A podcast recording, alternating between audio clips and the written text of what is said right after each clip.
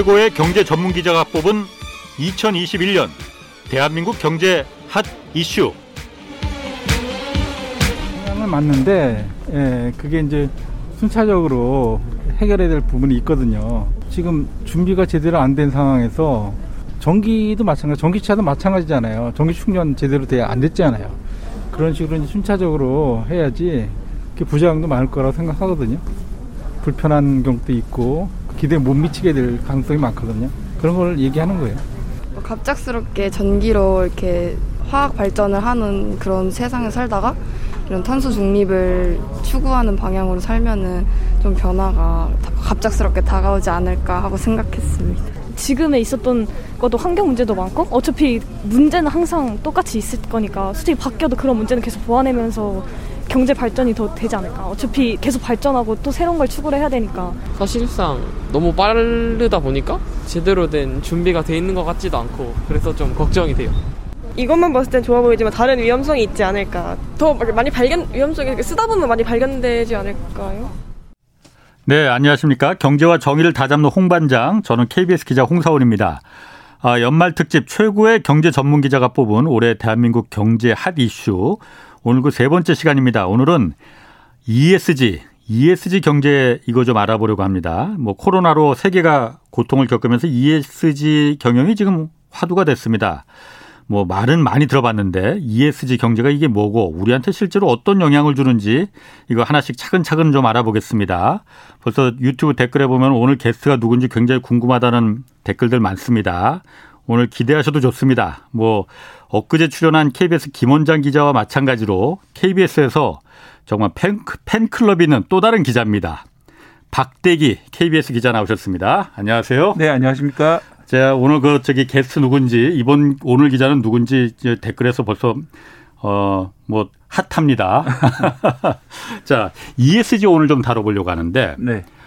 아 뭐 많이들 그 언론에 많이 나와서 요즘 들어본 분들 많이 있는데 네. 아는 분들도 많이 있으실 거예요. 그래도 ESG가 뭔지 일단 그거부터 좀 설명을 해 주시죠. 네, ESG가 영어 약자인데요. 네. E는 environment 그러니까 환경의 약자고 예. S는 social responsibility 그러니까 예. 사회적 책임이란 말이고요. 예. 예, G는 가버넌스입니다. 아. 지배 구조의 약자인데요. 예. 그러니까 이제 환경을 보호하고 또 기업 활동을 통해서 환경을 해치지 않고 그리고 사회적 책임을 다하고 예. 또 지배 구조가 투명한 그런 기업이 높은 평가를 주자 그런 아. 기업에게 그것이 바로 ESG 경영이 되겠습니다. 그렇군요. 음.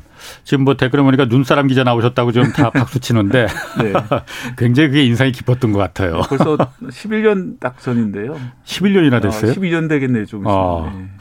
그때는 초년병 시절이었잖아요. 그러니까 아, 예. 이른바 그렇죠. 잔바리 시절. 네. 자, ESG라는 게 어, 영어로 영어 약자지만은 그냥 네. 쉽게 말하면 좋은 기업이라는 뜻 아니에요, 그러니까? 네, 사실은 그렇게 받아들이신 분들이 많이 어. 있는데 네. 이거는 뭐 하늘에 쑥 떨어진 그런 개념은 아니고요. 예. 이 시점에서 갑자기 나오게 된 이유는 어. 결국은 기후 변화가 가장 큰 이유고요. 예. 또 하나는 코로나 때문인데요. 예. 방금 제가 눈 맞은 얘기를 하셨는데 예. 그렇게 2010년도 1월인데 우리나라의 100년 뭐 기록 역사상 가장 많은 눈이 갑자기 내렸었던 그날이거든요. 아, 그날이? 그런 식으로 예. 폭설이 갑자기 오는 이유는 예. 역시 기후 변화 때문이죠. 음, 예. 뭐 요즘 날씨가 음. 다 심상치 않다는 것은 다들 알고 계실 겁니다. 그렇죠. 그런 기후 변화가 벌어지고 또 한편에는 코로나19처럼 전혀 예상치 못했던 비경제적 이슈가 예. 모든 경제 이슈를 다듬는 그런 시대가 됐단 말이죠. 예, 예. 이런 것들이 함께하고 있는 시대이기 때문에 과연 과거와 같이 전, 통적으로 장부만 들여다보는 그런 식으로 기업의 아. 투자에서는 되겠는가 예. 이런 회의가 나온 것이 음. 바로 ESG 탄생 배경이 되겠습니다. 그렇군요.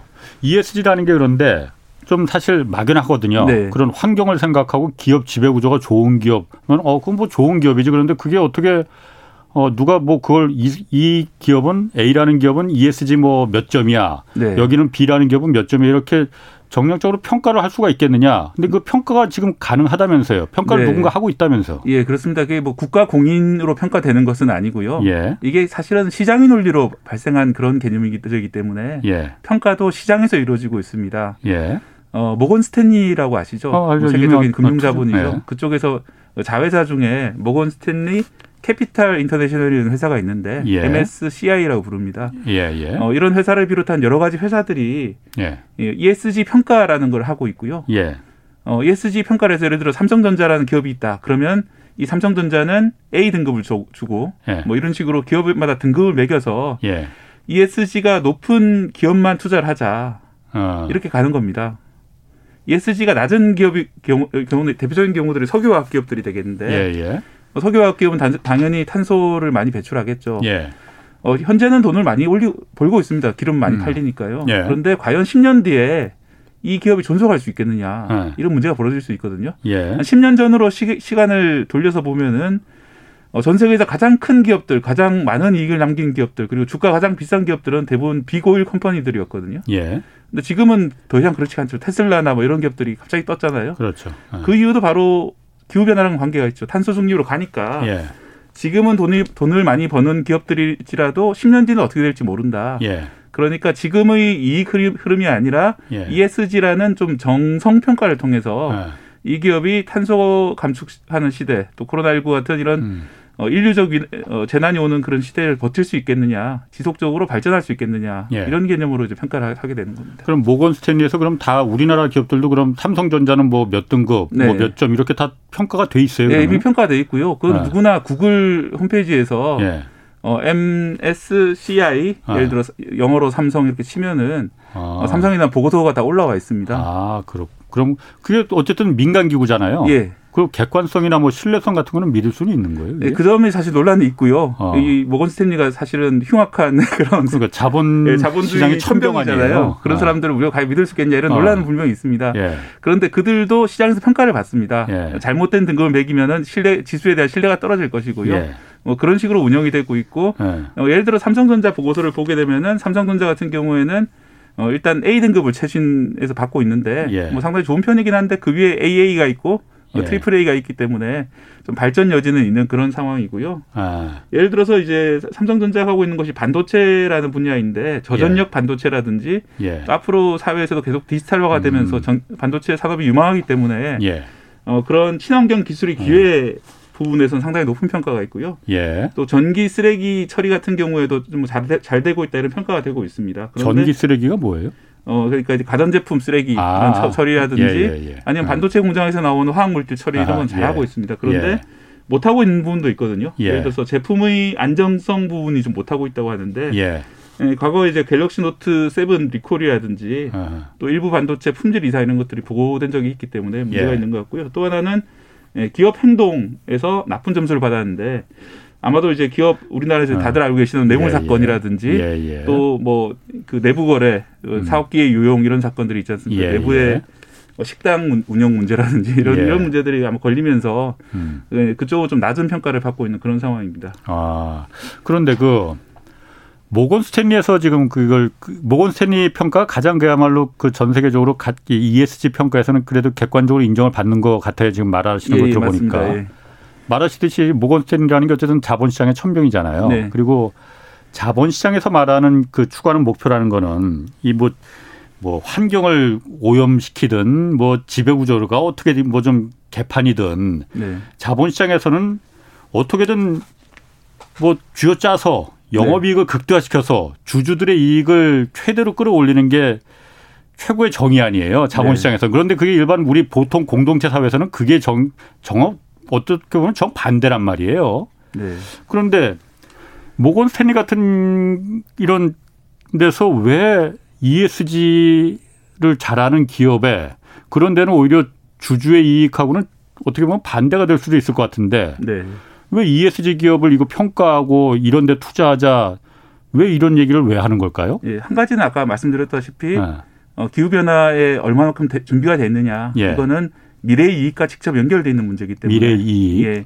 예를 들어서 어. 지금 배터리 업체들이 지금은 큰 돈을 벌지 못하고 아, 있지만 예. 누구나 5년 10년이 지나면 엄청난 돈을 벌어들일 거 예상을 하고 있잖아요. 예. 뭐 그런 가치도 평가를 하자 그런 개념이 있고요. 예. 예, 또 하나는 이제 전 세계 자본시장의 큰 손들이 우리나라에 국민연금이 있는 것처럼 예. 나라마다 국부 펀드 그러니까 전체 나라의 돈을 관리하는 펀드들이 있고 예. 또 연기금들이 상당히 많이 투자 큰 손이 되고 있습니다. 예. 또 어, 사립대학이 발전한 나라에서는 사립대학의 발전기금 이런 것들이 예. 어, 세계 자본주의 큰 손이 되고 있는데 예. 아, 다 들어보시면 알겠지만 연기금 또 국부펀드 사립대학 이런 것들은 예, 공적 성격도 좀 있는 것들이거든요. 예. 자기들이 이윤을 어. 많이 내는 것도 중요하지만 어. 나쁜 회사에 투자를 하면은 어떤 그 공동체에서 국가적으로 문제가 될 수 있는 그런 소지가 있기 때문에 예. 그런 문제가 있는 기업들에게는 투자를 하지 않아야 되겠다는 각자 원칙을 다 세우게 됩니다. 예. 그러면 이들을 대리해서 투자를 해주는 그런 어, 세계적인 그 투자은행 이런 것들도 마찬가지로 어, 나쁜 기업에 투자를 하지 않게 음. 선별을 해야 될 필요가 있는 거죠. 예, 예. 그런 선별하기 위한 필요성 때문에 지표가 나온 것들이고요. 예. 어, 특히 이제 ESG 경영이 세계적인 화두가 된 이유는 예. 블랙락이라는 그런 어, 자산운용사 예, 자산운용사가 있습니다. 세계 최대 자산운용사죠. 예. 레리 핑크라는 사람이 그 사, 대표인데 예. 이 사람이 이제 그 서한 대표 서한 같은 걸 통해서 아. ESG를 가장 투자의 높은 지표로 삼겠다 이런 것들을 반복해서 말하고 있는 것들이 동력이 되고 있는데요. 예. 이 레리 핑크라는 사람의 이력을 살펴보면은 어 2008년 세계 금융 위기를 불러왔던 그 파생 상품 이런 것들을 개발한 아주 그렇죠. 금융계에서 전, 전설적인 예. 인물입니다. 예. 그런데 이런 인물들조차도 현재 이런 국제 연기금들이 투자하고 있는 상황이라든지 예. 또 기후 변화 상황들을 감안해 보면은 과거처럼 무작정 수익률을 높이는 그런 것보다는 예. 다른 이제 ESG 평가를 통해서 예. 나쁜 짓은 하지 않는 기업들에게 투자하는 것이 훨씬 이익이 되겠다. 그 이익이 된다. 네, 돈이 이익이 된다. 판단을 한 것이요. 진짜. 아, 그럼 그 블랙락의 그 대표인 그 레리 핑크나 이런 사람들이 착한 그 자산운용가가 아니고 아니 착한 자산운용가라서 그런 게 아니고 네. ESG에 집중하는 ESG에 충실한 기업들이 앞으로는 돈이 된다. 네. 우리가 투자하면은 오히려 손해가 나는 게 아니고 이런 판단을 했다는 거예요? 네, 그렇습니다. 아. 바로 그 점 때문에 사실 ESG 경영이 예. 좀더 오래 자리를 잡을 수 있지 않을까 저는 생각을 합니다. 그렇군요. 어떤 몇몇 사람들이 선의로 되는 것이라면은 예. 그 사람들이 사라지고 나면 더 이상 존속될 그렇죠. 수가 없잖아요. 그렇죠. 네, 그런 것이 아니라 자본주의 관점에서 봤을 때 예. 이게 가장 살아남기 좋은 구조라면은 예. 오래 갈 수 있지 않을까 예. 생각을 합니다. 그렇군요. 얼마 전에 그 최태원 그 SK 회장이 대한상회 회장도 맡고 있으니까 네. 그분이 미국에선가요? 그저 특파원들하고 기자회견을 하면서 간담회 같은 걸 하면서 가장 그야말로 기업에서 지금 불확실성이 감내하기 힘든 게 기후 변화더라. 네. 다른 건 어떻게 그냥 기업들이 어떻게 뭐 미중 간의 갈등이나 이런 거는 뭐 서로 대화하고 타협하고 타협점을 찾을 수 있지만은 기후 변화란 건 기업 자체만으로는 속수무책이더라. 네. 이게 가장 큰 위기로 느껴진다. 저는 사실 그게 좀 놀랍더라고요. 최태원 회장이 그렇게 말하는 게. 네.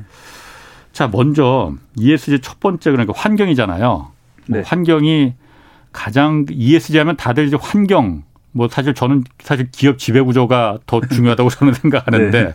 환경이 가장 먼저 대표적으로 떠오르니까 우리나라 기업들은 ESG에서 환경 경영 어, 전반적으로 잘하고 있는 편입니까 어떻습니까? 어, 일단 노력은 하고 있는데 예. 아직은 좀 많이 멀었다 이렇게 말씀드릴 수 있습니다. 예를 들어서 최근까지만 해도 석탄에 투자를 상당히 많이 했거든요. 예. 우리나라의 전기 발전 중에 가장 많은 부분이 뭐라고 혹시 알고 계신가요? 원전 아니에요? 원전이라고 알고 계시는 분들이 어, 많으세요. 예. 입으로 말씀하신 것 같은데 아시면서 말씀하신 것 같은데요.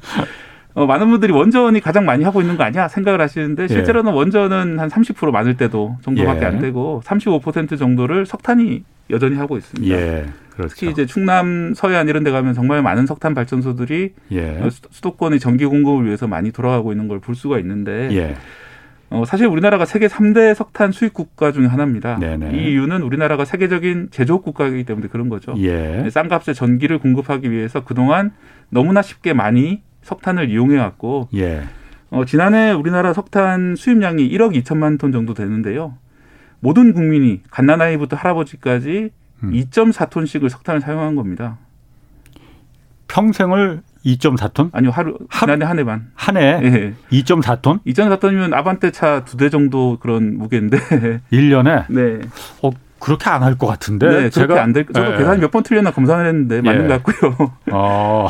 그러니까 뭐 지금 예를 들어 10년 사신 그러니까 한 40년 사신 분들은 거의 100톤 가량을 쓴 거죠 석탄을. 예. 물론 이제 대, 기업들이 대부분 쓰고 예. 일반인은 적게 썼겠습니다만 평균하면 예 우리도 이제 아. 대기업에서 일을 하고 그렇게 하니까요. 예. 따지면은 그래서 우리는 상당히 그 석탄에 기반한 그런 제조업 국가이기 때문에 예. 상당히 어, 그 문제를 해결해야 됨에도 불구하고 예. 지금까지는 값싼 석탄 이런 것들을 취해서 예, 그것에 기반해 많이 살고 있었는데 여기서 좀 탈피하려고 노력은 하고 있습니다. 예. 올해가 ESG 경영의 첫 해라고 할 수가 있는데 예. 어, 실제로 석탄 투자를 줄인 기업들이 꽤 많이 있고요. 예. 하지만 어, 여전히 석탄 발전은 돌아가고 있고 아직은 갈 길이 좀 먼 그런 상황입니다. 그렇군요. 사실 제가 그 석탄 발전소 하면은 우리나라가 항상 그 미세먼지 때문에 네. 중국 석, 석탄 발전소들 항상 그 탓으로 욕하고 그러잖아요. 네. 중국 저 석탄 발전소 때문에 우리가 깨끗한 공기 못 마신다고. 뭐 실제로 중국에 석탄 발전소 많습니다. 당연합니다. 네. 네. 그런데 주, 중국의 그 요구를 하려면은 일단 우리가 먼저 우리 걸 줄이는 노력을 먼저 해야만이 중국의 그 요구를 할 수가 있는 거거든요. 네. 우리는 계속 석탄 다 떼면서 중국 보고 당신들만 줄이라고 하면은 중국이 그 말을 듣겠습니까? 네. 야, 니들이나 하지 왜 우리한테 그래? 당연히 이런 말이 먼저 나오죠. 자, 석탄 발전소는 그 갈 길이 뭔데 그래도 우리가 잘하는 거 있잖아요. 어쨌든 뭐 전기 자동차, 수소차 또뭐 배터리 이런 거는 괜찮은 거 아닙니까? 네, 올해 실적이 상당히 다 좋은 편이고요. 예. 네, 배터리 같은 경우에는 지난해 세계 1위를 했다 이렇게 보도를 많이 보셨을 텐데 예. 올해도 거의 거의 그에 필적하는 성과를 올리고 있습니다. 예. 어, 중국 같은 경우에 예, 중국 CATL이 세계 1위 기업인데 지난해보다 더 실적이 많이 올라오긴 했습니다만 2위가 바로 우리나라의 LG 에너지 솔루션이거든요. 예. 어, 해, 뭐 유럽과 미국에 적극적으로 공장을 늘려가고 있는 상황이고요. 예. 또 SK 이노베이션이 5위, 예. 삼성 SDI 6위일 정도로 네. 어, 사실 전 세계 배터리 회사는 한국, 중국 그리고 음. 좀 약간 멀리서 따라오고 있는 일본 정도가 생산을 하고 있고 예. 나머지 나라들이 이 삼국 기업들이 만드는 배터리를 어, 사서 쓰는 그런 형상을 하고 음. 있습니다. 어, 다만 이제 배터리 산업도 올해 좀 약간 암운을 드리운 그런 사건들이 몇 가지가 있었는데요. 예. 를 들어서 코나 일렉트릭, 코나 전기차 화재. 예. 뭐 그걸로 이제 몇 천억 원을 물어줘야 됐었고요. 예. 또 GM 볼트 화재 때문에도 거의 1조 원 가까운 돈이 그렇죠. 나갔고요. 예. 예. 어, 이런 이제 화재 사고들 또 하나는 배터리 내재화 문제가 있습니다. 내재화. 예, 자동차 아. 회사들이 내재화라는 거 자동차 회사 안으로 돌리겠다는 것이거든요. 직접 만들겠다는 네. 거죠. 네. 그러니까 폭스바겐이 세계 최대 자동차 회사인데 예. 우리도 이제 직접 만들겠다 이렇게 예. 선언을 했고요. 또 테슬라도 직접 만들겠다 이런 예. 선언들을 잇따라 내놓으면서 현재 가지고 있는 기술적 우위를 언제까지 가지고 갈 수 있느냐 이런 예. 문제도 있고요. 또 마지막 하나 문제는 우리나라가 배터리를 참 잘하긴 하는데 거기 들어가는 리튬이라든지 예. 코발트라든지 여러 음. 가지 어, 광물들 자원들은 예. 상당 부분이 중국을 통해서 오거든요. 예. 그러니까 원자재 자체는 아프리카나 호주나 이런 곳에 있는 곳들이 많이 있는데 음. 원자재를 싼 값에 가공하는 회사들이 중국에 있습니다. 네. 그리고 음. 우리나라의 중국 의존도가 상당히 높기 때문에 이 배터리 회사들이 어, 중국의 영향력 안에 많이 놓여 있습니다. 예. 최근에 이제 아. 우리 대통령도 호주에 가서 그런 어떤 배터리 관련된 원자재를 네. 다변화하는 그런 방안들에서 논의를 했다 이렇게 보도가 되고 있는데 예. 하지만 중국 의존도가 높다 이게 상당히 이제 업계에서는 아. 어, 앞으로 과연 어디까지 잘 갈 수 있을까 이런 좀 우려를 많이 하고 있습니다. 왜냐하면 미국 같은 경우에도 예, 중국하고 예, 디커플링, 그래 공급망 분리를 하려고 있는 상황인데 예. 우리나라의 중국 의존도가 높아서는 그게 좀 어려울 상황이 벌어질 수 있거든요. 아, 그런 문제들이 그렇군요. 있습니다. 뭐 전기차 같은 건 어떻습니까? 그것도 뭐 잘하고 있는 거 아닌가 우리나라가요? 네, 그렇습니다. 네. 뭐 상당히 뭐 다들 아시다시피 현대 기아차에서 많이 내놓고 있고 예. 특히 현대차는 오늘 올해 좀 기념할 만한 사건이 예, 첫 번째 전용 전기차 플랫폼으로 만든 차가 나왔습니다. 이제까지는 예. 어, 내연기관 차를 만들어서 거기 배터리를 좀 쑤셔 넣는다고 해야 되나 예, 예. 좀 표현이 좀 아. 소속합니다. 아. 그러니까 빈틈에다가 배터리를 제, 어, 차곡차곡 쌓아서 예, 예. 이렇게 차를 아. 전기차를 운행을 했었는데 아예 처음 설계할 때부터 어, 전체를 전기차로 설계한 그런 새로운 플랫폼을 만들었거든요. 예. 그 플랫폼으로 만든 첫 번째 차가 아이오닉 5입니다. 예. 그리고 에, EV6 기아, 기아. 두 차가 예. 같은 플랫폼인데 그런 예. 차들을 만들면서 에, 전기차로 가는 첫 번째 전환을 이뤄내고 있는 그런 상황입니다. 아, 그렇군요. 자 그러면은 그 탄소 지금 댓글 보니까 어, 박대 기자가 인기가 생각보다 굉장히 좋습니다. 아, 다행이네요. 생각보다 정말 굉장히 좋은 것 같아. 자, 그 탄소 중립 이 네. 그 ESG에서 하면은 원전 얘기 사실 안 꺼낼 수가 없어요. 원전 얘기. 일단 원전 얘기 꺼내기 전에 우리나라 전기요금, 네. 전기 전환 그 에너지 전환 구, 이 전환 전력 구조 어, 이거 어떻게 보십니까? 전기요금 일단 우리나라가 싸다 비싸다 논란이 많거든요. 네. 싼 겁니까 비쌉니까 우리나라가 다른 나라에 비해서? 예, 그게 외국 같은 경우에는 좀 민영화 많이 돼 있기 때문에 예. 딱 정확하게 몇백 원이다 이렇게 비교하기는 어려운데요. 음. 그런데 외국 사셨던 분들은 대부분 다 공감하시는 것이 예. 우리나라가 참 전기 전기요금은 싸다. 네. 대중교통 요금이 싼 걸로 알려져 있는 것처럼 전기요금은 예. 싼 편입니다. 어, 대략 한 두 배 정도 싼 거고 독일처럼 좀 비싼 나라에 비하면 세 배 정도 싸다. 예. 이렇게 이렇게 평가가 되고 있고요. 어. 특히 전기요금 비싼 나라들 같은 경우에는 독일 같은 경우 한 전기요금이 23% 정도를 재생에너지 발전을 위해서 사용하고 있습니다. 예, 예. 어, 그런데 우리나라 같은 경우는 아직 재생에너지 발전의 비중이 6%대 정도에 불과하고 예.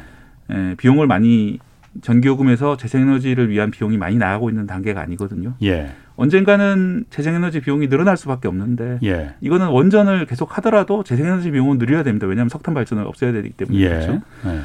그렇다면 언젠가는 이 비용을 청구서가 날아올 텐데 예. 언제까지 이렇게 싼, 싼 전기요금으로 계속 유지를 해야 되냐 이런 고민들이 많이 있습니다. 특히 예. 한전 같은 경우는 이미 적자가 누적 적자가 70조 원 정도고 예. 올해 싼 전기요금으로 적자가 1조 원이 넘게 나와 있기 때문에 예. 뭐 당장은 정부에서 이제 물가 걱정 때문에 전기요금을 올리지 않겠다고 하는데요. 내년 이후에 다시 한번 또 논의가 될 것 같습니다. 전기요금 같은 사실 그런데 전기 사용량에서 봤을 때 소비량에서 봤을 네. 때 어쨌든 가정용과 상업용 그리고 산업용이 있잖아요. 네. 가정용이 그렇게 차지하는 게 많지는 않은 거 아니에요? 네. 주로 어. 산업용과 상업용 예. 이 그리고 훨씬 더 싼 가격에 공급을 하는 거 아닙니까? 어 저도 그렇다고 알고 있었는데 사실 몇 년 전까지만 해도 그런 내용이 맞았는데요. 예.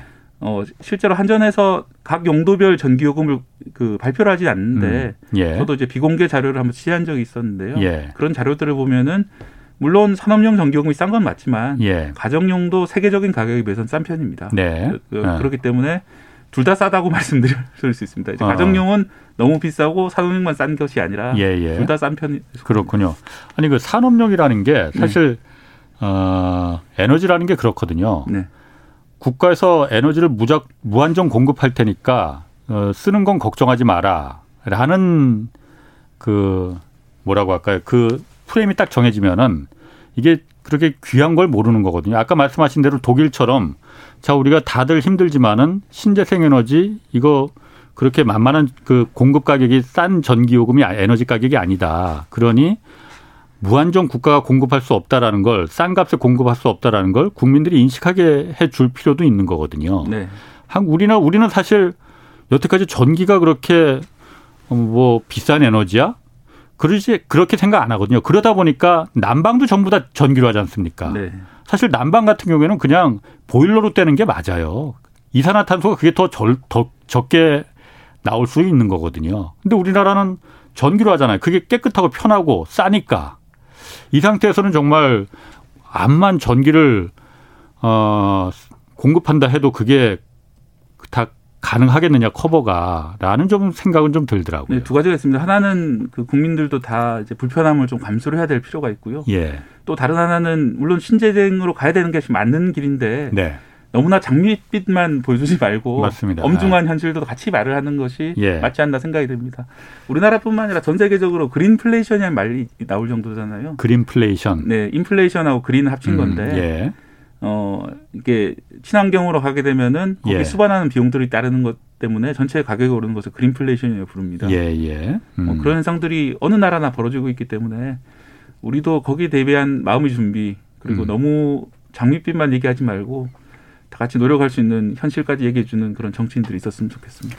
자, 그러면 원전 얘기 좀 해야 됩니다. 네. 어쨌든. 네. 아, 일단 박 기자는 원전을 어, 그 계속 증서를 하는 게 맞, 그러니까 탈원전 이거 폐기를 해야 되는 게 맞습니까? 계속 가는 게 맞습니까? 일단 저는 저도 이제 이 문제를 얘기, 거론하지 않을 수는 없는데 예. 이게 참 민감한 문제인 게 어. 마치 이 말을 하는 순간에 정치적으로 어느 한쪽으로부터 비난을 받게 예. 되거든요. 어.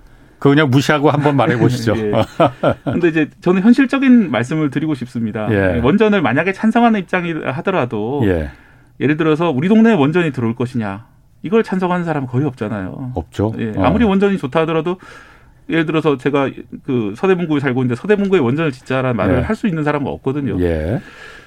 예. 어, 그렇게 치면 우리나라는 상당히 땅이 좁은 나라이기 때문에 예. 신규 원전 부지를 만들어서 개발할 수 있는 곳은 정말 제한적일 겁니다. 예. 그래서 과거에도 사실 원전 뭐 부지 하나 정하는 것 또 이제 중, 뭐 중저준위 폐기물 거는 것 때문에 얼마나 많은 사회적 논란이 있었지 않습니까? 예. 그런 것들을 생각하면은 현실적으로 신규 원전을 더 짓는 게 가능한가라는 어. 생각은 들어요. 예. 근데 그와 별개로 음. 최근에 논란이 됐던 거는 이재명 후보가 얘기했던 것이 신한울 예. 3, 4호기 건설 중단 문제인데요. 예. 3, 4호기 같은 경우에는 부지가 결정돼 있는 상황인데 어, 설계 단계에서 중개돼 있, 중지가 있습니다. 여기 대해서 그러니까 부지라는 게 예. 기존에 한 신한울 원전기에 예. 1, 2호가 있던 데를 예. 3, 4호기 옆에 빈 공터에 짓는다는 예, 예. 얘기죠. 인근에 짓는 그런 아. 개념이기 때문에 예.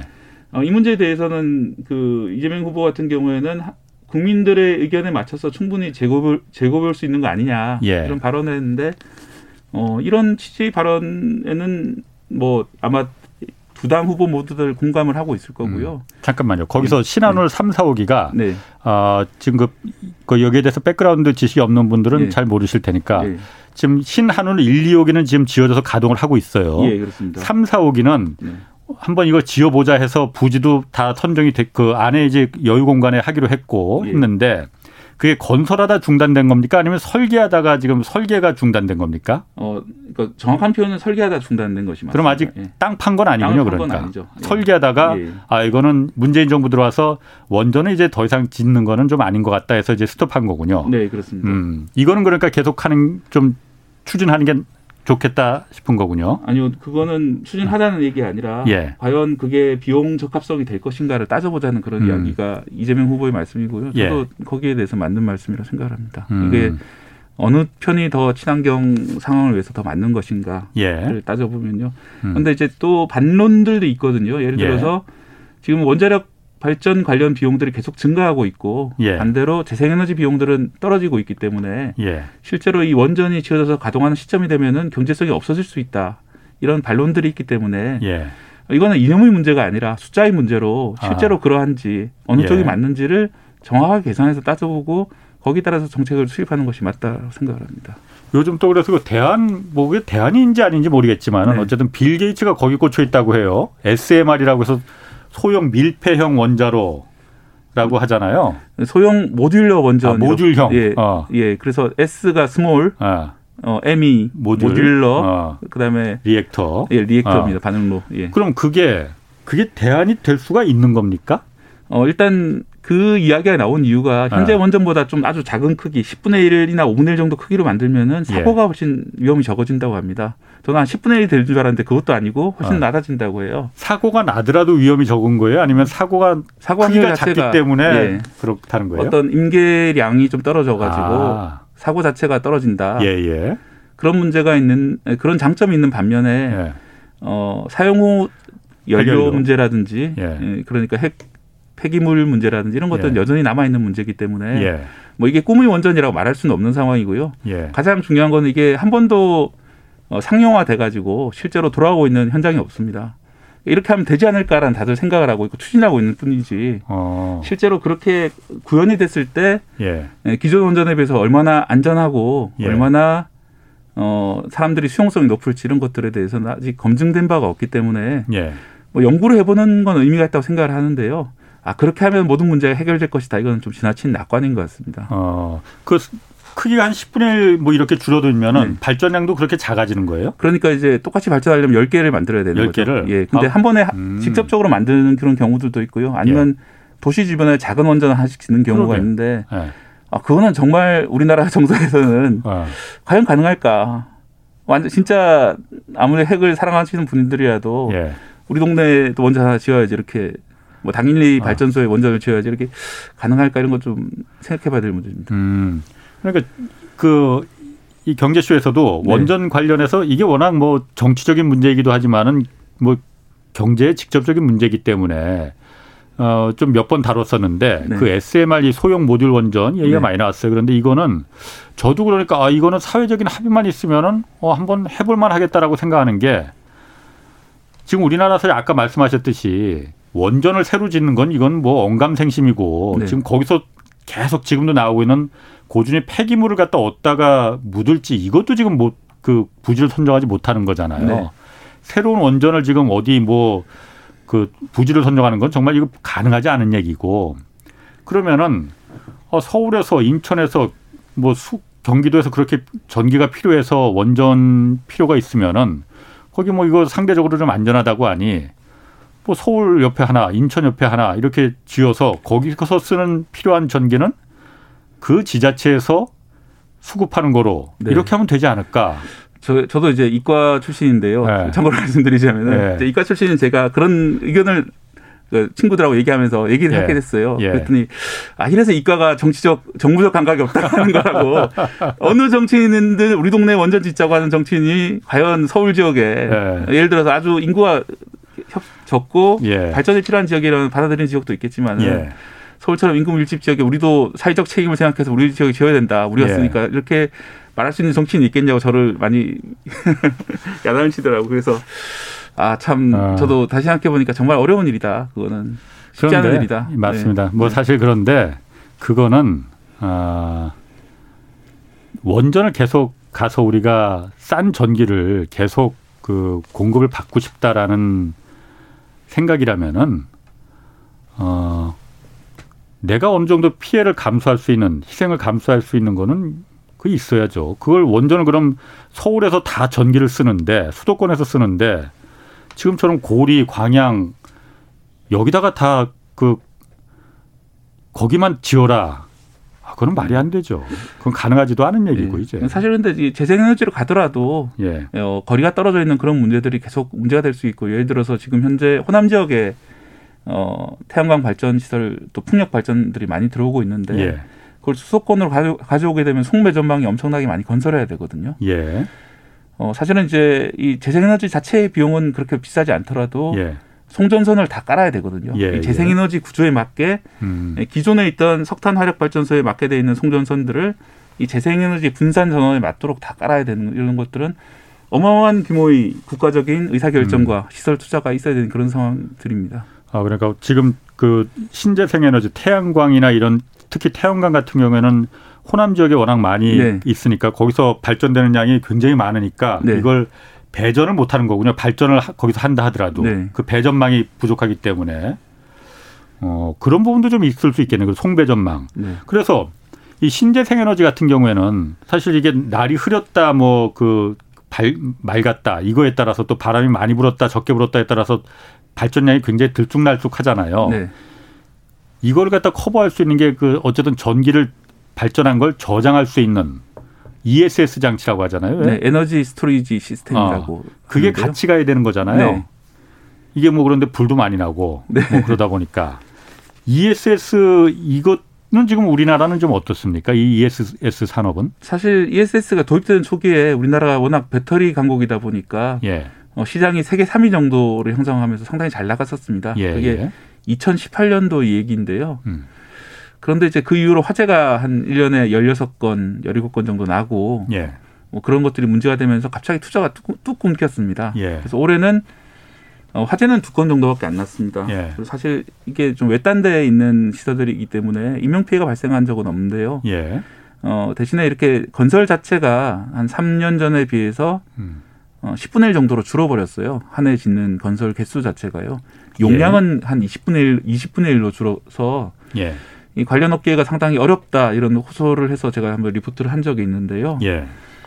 어, 이런 식으로 이제 ESS 말씀하신 ESS가 중요한 이유는 간헐성이라고 해요. 태양광이나 음. 풍력이 어, 낮이나 또 바람이 셀 때는 많이 들어왔다가 그렇게 없을 때는 또 적어지기 때문에 그 간극을 맺, 메꿔줄 수 있는 보조 배터리가 필요한데 예. 이 보조 배터리가 바로 ESS가 되겠고요. 예.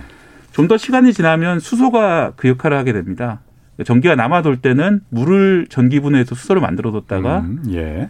어 전기가 부족할 때는 그 수소로 다시 동력을 삼아 에너지를 삼아서 전기를 만드는 그런 개념이거든요. 예, 예. 근데 이제 수소만으로는 안 되고 일부는 ESS로, 일부는 수소로, 음. 또 일부는 아주 전통적인 방법이 양수 발전소가 그런 역할을 했죠. 예, 예. 전기가 나오면 음.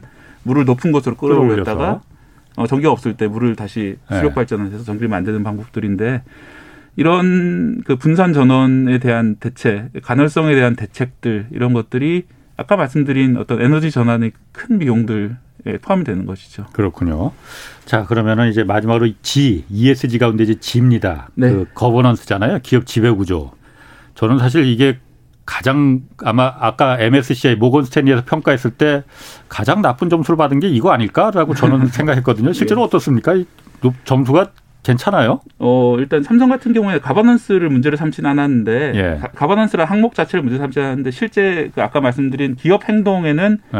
어, 결국 가버넌스도 포함되어 있기 때문에 예. 영향을 줬을 거라고 생각을 합니다. 음, 그 기업 지배 구조 문제 이거는 어떻습니까? 특히 이게 항상 이게 뭐 올해만 그렇던 건 아니고 항상 그 우리나라 대기업들 특히 뭐 승계 문제 하다 보니까는 이 그 지배 구조에서 온갖 그 편법 또 어, 소액 주주들을 속이는 행위 굉장히 많이 일어나잖아요. 네. 어땠습니까? 일단 뭐 다들 알고 계시는 이재용 부회장 사건부터 좀 예. 들여다보면요. 어, 현재 신분은 이제 가석방돼 있는 신분이죠. 그렇죠. 예. 그리고 가석방 상태에서 어, 또 취업이 제한돼 있는 취업이 금지돼 있는 상황인데 예. 부회장으로 업무는 수행하고 있는 그런 상황입니다. 예. 그래서 이게 과연 법적으로 바른 상황이냐 뭐 이런 예. 논란이 여전히 계속 있는 상황이고요. 예. 또 풀려나는 과정에도 다들 알고 계시는 것처럼 어, 형기의 70% 60% 음. 정도만 채우고 예. 가석방 심사를 받아서 가석방이 됐는데 이게 이제 최근 들어서 이제 코로나 때문에 낮춰졌기 때문에 가능했던 일이긴 한데 예. 이게 과연 법 앞에서 다 평등하게 된 것이냐. 아하. 물론 저도 이제 최, 이제 어떤 삼성전자라는 기업의 사회적 공헌에 대해서는 충분히 고, 공감을 하고 있지만은 어, 그럼에도 불구하고 우리는 지켜야 될 것이 법안의 평등이잖아요. 삼성전자의 공헌과 이재용 회장, 부회장의 공헌은 다른 별개의 네, 문제입니다. 별개의 문제니까요. 예. 네, 말씀하신 어. 대로 별개의 문제고 동일하게 볼 수 없다는 예. 그런 문제죠. 음. 그런 어떤 오너 리스크는 여전히 남아 있는 그런 상황인 거죠. 예. 이재용 부회장이 그 이제 풀려나고 경영에 일단 복귀하고 나서 삼성전자 주가는 올라갔나요? 좀 올라가긴 올라갔죠. 어, 경영 제가 정확히 잘 모르는데 한동안 좀 많이 내렸다가 네. 최근에 좀 회복하고 있는 그런 상황입니다. 어, 다른 어. 제가 말씀드리자면 이게 풀려났냐 아니냐하고 상관없이 그렇죠. 결국은 디램 반도체의 수요 전망에 따라서 가격이 그렇죠. 움직이는 것이거든요. 처음에 네. 이재용 회장이 풀려났을 때 주가가 내렸던 게 풀려나서 내린 것은 아니라 예. 어, 마침 이제 내년 상반기 디램 전망이 어둡다 보니까 내렸던 것이고 최근에 예. 오르는 것은 아, 내년 하반기는 다시 디램 전망이 좋을 것 같다. 그래서 예. 다시 올라오고 있는 그런 상황입니다. 맞습니다. 다른 기업은 어떻습니까? 어, 또그 공교롭게 어. 오늘 그 공정위가 발표를 하나 했습니다. 네, 최태원 회장, SK, SK 예, 회장. 그렇죠. 실트론. 예, 네. 아까도 말씀 거론하셨는데 네. 이게 ESG 전도사로 상당히 명성을 쌓으신 분인데 예.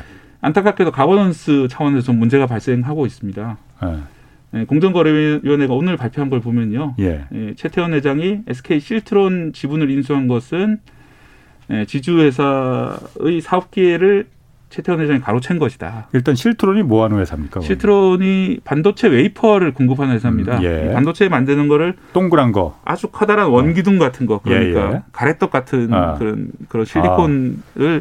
이렇게 세로로 잘라서 아. 원판 아 같은 걸 만들어요. 가래떡 좋다. 네. 그 원판 그러니까 떡 예. 가래떡이라고 해야 되나요? 그렇죠. 예. 원판에다가 이 회로를 새겨가지고 그렇죠. 잘라서 이제 반도체를 만들게 되는 것인데 예. 이 원판을 납품하는 것이 바로 실트론. 실트론이 되겠습니다. 예, 예. 그러니까 반도체 소재 공급 회사인데 SK 계열사 중에 SK 하이닉스가 있죠. 그렇죠. 당연히 실트론을 차지하고 있으면은 예. 하이닉스가 있으니까 당연히 장사 잘 되겠죠. 어, 그렇죠. 그렇다면은 이 실트론 회사를 인수했으면은 SK 주식회사 SK가 예. 100%를 인수하는 게 더 맞았을 것 같은데 예. 자기들은 70%만 인수를 하고 30% 주식은 어, 더 저렴한 가격에 어, 최태원 회장이 살 수 있도록 기회를 줬다는 것이거든요. 왜? 왜 그렇게 했어요? 어, 자체적으로는 내부적으로 여러 가지 논리들이 있습니다. 이렇게 몰아주려고 한 거 아니에요? 라고 생각하는 것이 공정위 생각이고요. 아, 예. SK는 그렇게밖에 할 수 없는 그런 어떤 계약상의 문제들이라든지 예. 여건들, 자금 흐름 이런 문제들이 여러 개 있었기 때문에 그렇게 했다고 하는데 예. 공정위가 판단하기로는 아 그런 것보다 더 이제 총수에게 결국 이익을 몰아주기 위해서 그렇게 한 것이 아니냐. 예. 실제로 음. 이 지분의 그 가치가 그때 취득할 때에 비해서 한 2천억 원 정도 올라갔다. 최태원 예. 가지고 있는 지분이요. 예.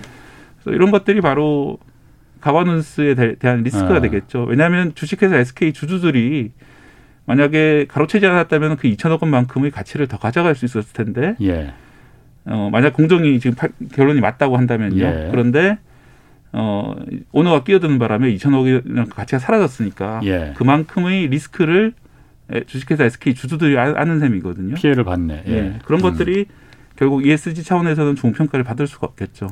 그러니까 이게 그 우리나라 그 자본 시장이나 이 경영 구조가 철저하게 대기업 그 오너 일가 대주주를 위주로 해서 절대적으로 유리하게 짜여져 있거든요. 네. 요거 조금 이따 좀 얘기를 할게요. 네. 마지막 현대차도 지금 그 지배구조 문제 있잖아요. 예, 현대차는 뭐 올해 특별한 상황이 벌어진 건 아닌데 네. 아주 오래된 문제긴 합니다. 그렇죠. 그런데 현대차의 가장 근본적인 문제는 순환 출자 구조가 여전히 해결되지 않고 있다는 문제인데 예. 어, 해결하려다가 한번 실패한 거 아니에요? 예, 그렇습니다. 아, 삼성 따라 하려다가. 예, 정의선 회장이 예. 현대차의 주인이라고 다들 알고 있잖아요. 예. 그런데 실제로 지분은 2.6%밖에 안 됩니다. 어, 그러면 아버지인 정몽구 명예회장이 가지고 있는 게 아닌가 이렇게 생각하시는데 5.3%밖에 안 됩니다. 예. 두 분이 합쳐도 7.9%밖에 안 되거든요. 예. 그러면 누가 현대차를 가지고 있느냐 하면 현대모비스가 가지고 있고요. 그렇죠. 현대모비스는 누구야 하면 현대모비스는 기아가 가지고 있습니다. 예. 그리고 기아는 다시 현대차가 가지고 있어요. 예. 이렇게 순환 순환이 돼 있습니다. 그러면 아. 현대차의 주인이 누구냐 물어보면은 제일 아. 정확한 답은 현대차 자신입니다. 아하. 왜냐하면은 다른 회사를 그렇죠. 통해서 결국 자기가 자, 기를 가지고 있는 셈이니까요. 예, 예. 그래서 어, 합쳐서 7.9%밖에 안 되는 부자가 합쳐서 예. 그 지분으로 전체 현대 계열사들을 지배할 수 있는 그런 구조가 아. 만들어진 것이죠. 예전에 한번 그래서 정의선 그 정의선 부회장인가요, 회장인가요 지금? 회장으로 승진했어요. 정의선 회장이 네. 그 원래 글로비스 대주주잖아요. 네. 그러니까 글로비스를 이제 모비스하고 합병을 시키려다가 그러니까 삼성그룹이 이제 제일 모직과 삼성물산을 이제 강 이제 합병하듯이 그렇게 해서 어 삼성그룹 전체를 이제 지배할 이재용 부회장이 지배하게 되는 거잖아요. 이거 똑같이 하려고 했다가 그때 한번 무산이 된 거죠, 이게. 네, 그렇습니다. 그 과정에서 어. 어, 현대 모비스 주주들의 이익을 해칠 수 있다는 예. 뭐 여러 가지 반대 의견이 나오면서 결국 무산이 됐었는데요.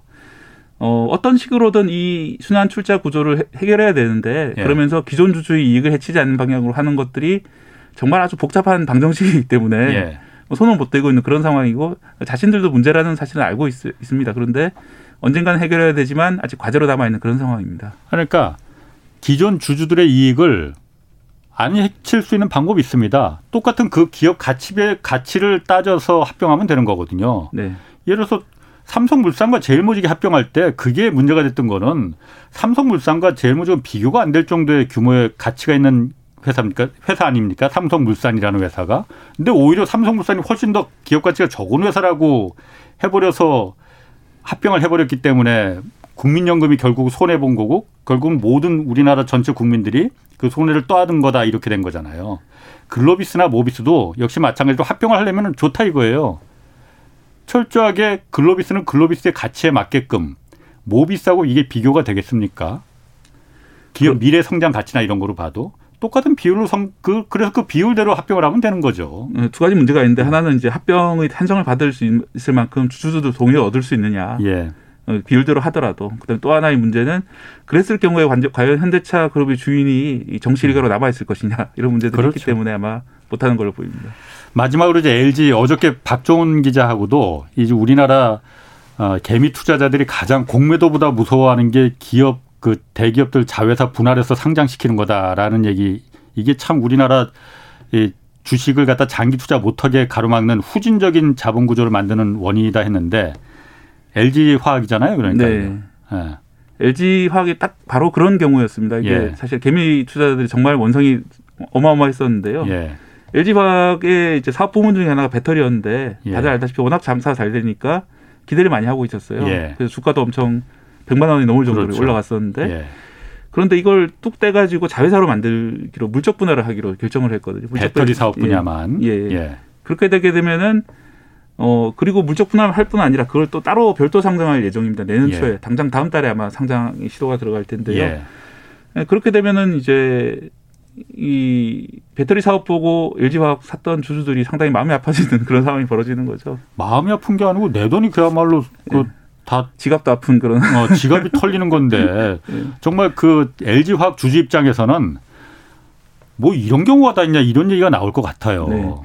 예를 들어서 외국 같으면 정말 있을 수 없는 일이거든요. 그러니까 미국, 미국 같은 경우에는 아. 물론 이제 후진국에는 벌어질 수 있겠지만 예. 미국 같은 경우 예를 들어 애플이 아이폰이 잘 팔린다고 예. 아이폰을 따로 상장하면 우리가 큰 이익이 되겠어 이래가지고 자회사로 아이폰만 따로 물적 분할해서 음. 별도 상장하지 않거든요. 그렇죠. 만약 그렇게 어. 되면 정말 엄청난 스캔들이 될 수 있어요. 왜냐하면 예. 어, 법적으로도 미국에서는 이해상충 행위가 될 수도 있고 예. 어, 그런 문제들이 벌어지기 때문에 실제로 그런 일이 일어나고 있지 않은데 우리나라에서는 LG뿐만 아니라 너무나 자연스럽게 그런 일이 많이 벌어지고 있고요. 예. 다른 배터리 기업 예를 들어 SK 이노베이션도 마찬가지 길을 가고 있는 그런 상황이고요. 예. 뭐 그밖에 수많은 기업들이 네. 올해만 27개 예. 기업들이 분할 상장했더라고요. 제가 처음에 이 사실 한번 리포트를 한 적이 있었습니다. LG 예. 분할 상장 문제 리포트를 했더니 이 증권가에 있는 분들은 우리나라 재벌 너무나 워낙 다들 하는 방법이라서 그게 왜 문제였지를 모르고 있었는데 제가 얘기를 하니까 아뭐 따지면 문제가 될 수 있지만은 이렇게 안 쓰는 어. 애들이 도대체 어딨냐 뭐 이렇게 말할 정도로 너무나 이 널리 퍼져 있는 그런 기법이 돼버린 거죠. 아 그런 보도 자꾸 하셔야 돼요. 그런 보도를 자꾸 해야만이 우리나라 주식시장, 증권가가 건전한 시장이 되는 거고 발전할 수 있는 거지. 그런데 제가 궁금한 거 뭐 이거 있습니다. LG 화학이 이걸 자, 배터리 부분을 따로 분할시켜서 상장시키는 거는 여기 좀 키워야 되니까 네. 여기 좀 자금이 많이 필요하다라는 거잖아요. 그래서 네. 자금을 모으기 위해서 어 그러면은 그래서 상장시키는데 그게 뭐가 잘못된 거냐 말을 하는 거잖아요. 네. 자금이 필요하면은 모회사가 증자하면 되는 거 아닙니까? LG 화학이.